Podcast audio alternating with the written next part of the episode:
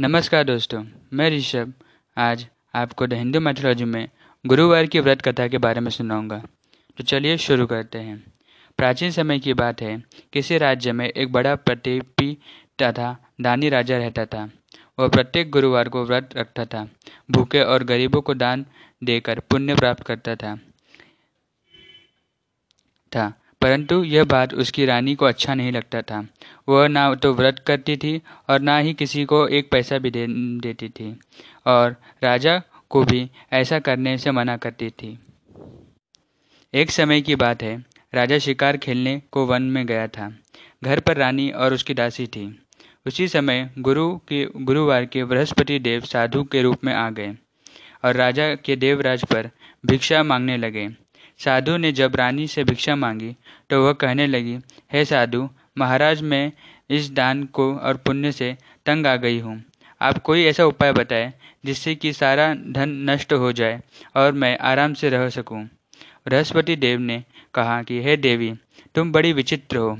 संतान और धन की सुख तो हर कोई माँगता है। अगर अधिक धन है तो इससे शुभ कार्य में लगाओ। कुंवारी कन्याओं का विवाह करवाओ। विद्यालय बनवाओ। बाग बगीचे का निर्माण करो, जिससे तुम्हारे दोनों लोग सुधर जाएँगे। परंतु साधु की इन बातों से रानी खुश न हुई। उसने कहा कि मुझे ऐसा दान, धान नहीं चाहिए, जिसके दान में कर सकूँ और जिसे संभालने में मेरा सारा समय नष्ट हो जाए। तब साधु ने कहा, यदि तुम्हारी ऐसी इच्छा है तो मैं जैसा तुम्हें बताऊँ, वैसा ही करना। बृहस्पतिवार पर दिन तुम घर में गोबर से लिपना और अपने केशों में को पीली मिट्टी से धोना। केशों को धोते समय स्नान करना। राजा से हजमत बनाने का कहना। भोजन में मांस मदिरा खाना। कपड़ा धोबी से या धुलना डालना। इस प्रकार से सात बृहस्पति करने पर से तुम्हारा समस्त धन नष्ट हो जाएगा।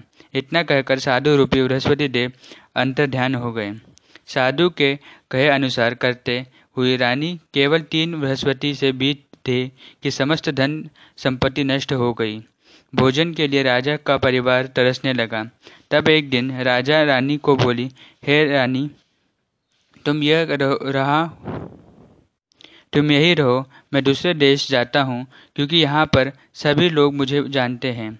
इसलिए मैं कोई छोटा कार्य नहीं कर सकता। ऐसा कहकर राजा परदेश चला गया। वहाँ जंगल से लकड़ी काट कर लाता और शहर में बेचता। इस तरह वो अपनी जीवन व्यतीत करने लगा। इधर राजा के परदेश जाते ही रानी और दासी दुखी रहने लगी। एक बार जब रानी और दासी को सात दिन तक बिना भोजन के रहना पड़ा तो रानी ने अपनी दासी का से कहा, हे दासी पास ही नगर में मेरी बहन रहती है। वह बड़ी धनवान है। तो उसके पास जा और कुछ लेकर आ ताकि मैं अपन खा पी के गुजारा कर सके। उस दिन बृहस्पति का वार था और रानी की बहन उस समय बृहस्पतिवार का व्रत कर रही थी और यही सुनने ली दासी ने रानी की बहन से कहा, आप अपनी रानी को संदेश भिजवाया है, लेकिन रानी की बड़ी बहन ने उत्तर नहीं दिया। जब राशि को रानी की बहन से उत्तर नहीं मिला तो वह बहुत ही दुखी हो गई। और उस क्रोध में आ भी गई। दासी ने वापस आकर रानी को सारी बात बता दी। सुनकर रानी ने अपने भाग्य को कोसा। उधर रानी की बहन ने सोचा कि मेरी बहन की दासी आई थी, परंतु मैं उससे कुछ बोली नहीं। इससे वह बहुत ही दुखी हो गई है। कथा सुनकर वह पूजन समाप्त कर वह अपनी बहन के घर आई और कहने लगी हे बहन, मैं तो बृहस्पति का वार कर रही थी। तुम्हारी राशि मेरे घर में आई, परंतु जब तक कथा चल रही थी, तब उसने कुछ पूछा तो मैं उसका उत्तर ना दे पाई। यह कहकर उसने गुस्से में आकर चली गई। रानी बोली, बहन, तुम्हें ऐसा क्या छिपाऊँ? हमारे घर में खाने तक का अनाज नहीं है। ऐसा कहते कहते रानी की आँखें भर आई। उस दिन दासी सम्मुत पिछले सात दिनों की भूख रहने की तथा सारी बात बता दी। रानी की बहन बोली, देखो बहन, भगवान बृहस्पति देव सबकी मनोकामना पूर्ण करते हैं। देखो, शायद तुम्हारे घर में भी अनाज रखा हो। पहले तो रानी को विश्वास नहीं हुआ, पर बहन के आग्रह पर करने पर उसने दासी को अंदर भेजा तो सचमुच अनाज का एक भर भड़ा मिल गया। यह देखकर दासी को बड़ा हैरानी हुई। दासी रानी से कहने लगी, हे रानी, जब हमको भोजन नहीं मिलता था तो हम व्रत ही करते थे। इसलिए क्यों ना इस इन व्रत से कथा सुने और विधि विधान से उनकी पूजा करें, ताकि हम भी व्रत कर सकें। तब रानी ने अपनी बहन से बृहस्पतिवार के बारे में पूछा। उसकी बहन ने बताया कि बृहस्पतिवार से के व्रत से मैं चने की दाल और मुनक्का से विष्णु भगवान को केले की जड़ का पूजन करें। और तथा दीपक जलाएँ। व्रत कथा सुने और पीला भोजन ही करें। इस बृहस्पति देव की प्रसन्न होंगे। व्रत को पूजन विधि बतलाकर रानी की बहन वहाँ से अपने घर लौट गई।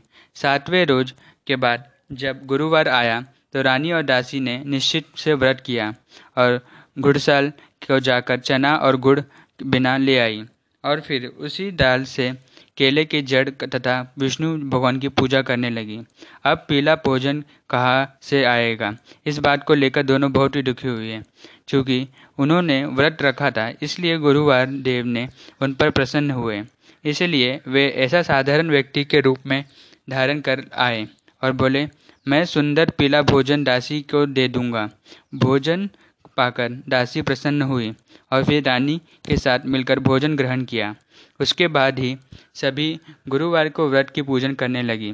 बृहस्पति भगवान की कृपा से उनके पास फिर से धन संपत्ति लौट आई। परंतु रानी फिर से पहले की तरह आलस्य हो करने लगी।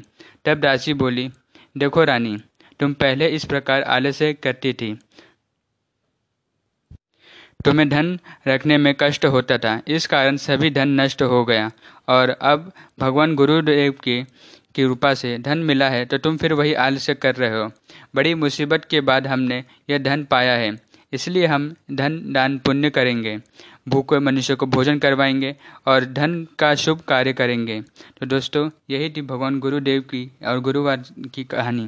जिन्हें हम बृहस्पति देव के नाम से भी जानते हैं और इसी गुरुवार को भगवान विष्णु की भी पूजा हुई जाती है, जैसे कि आपने सुना होगा इस कहानी में।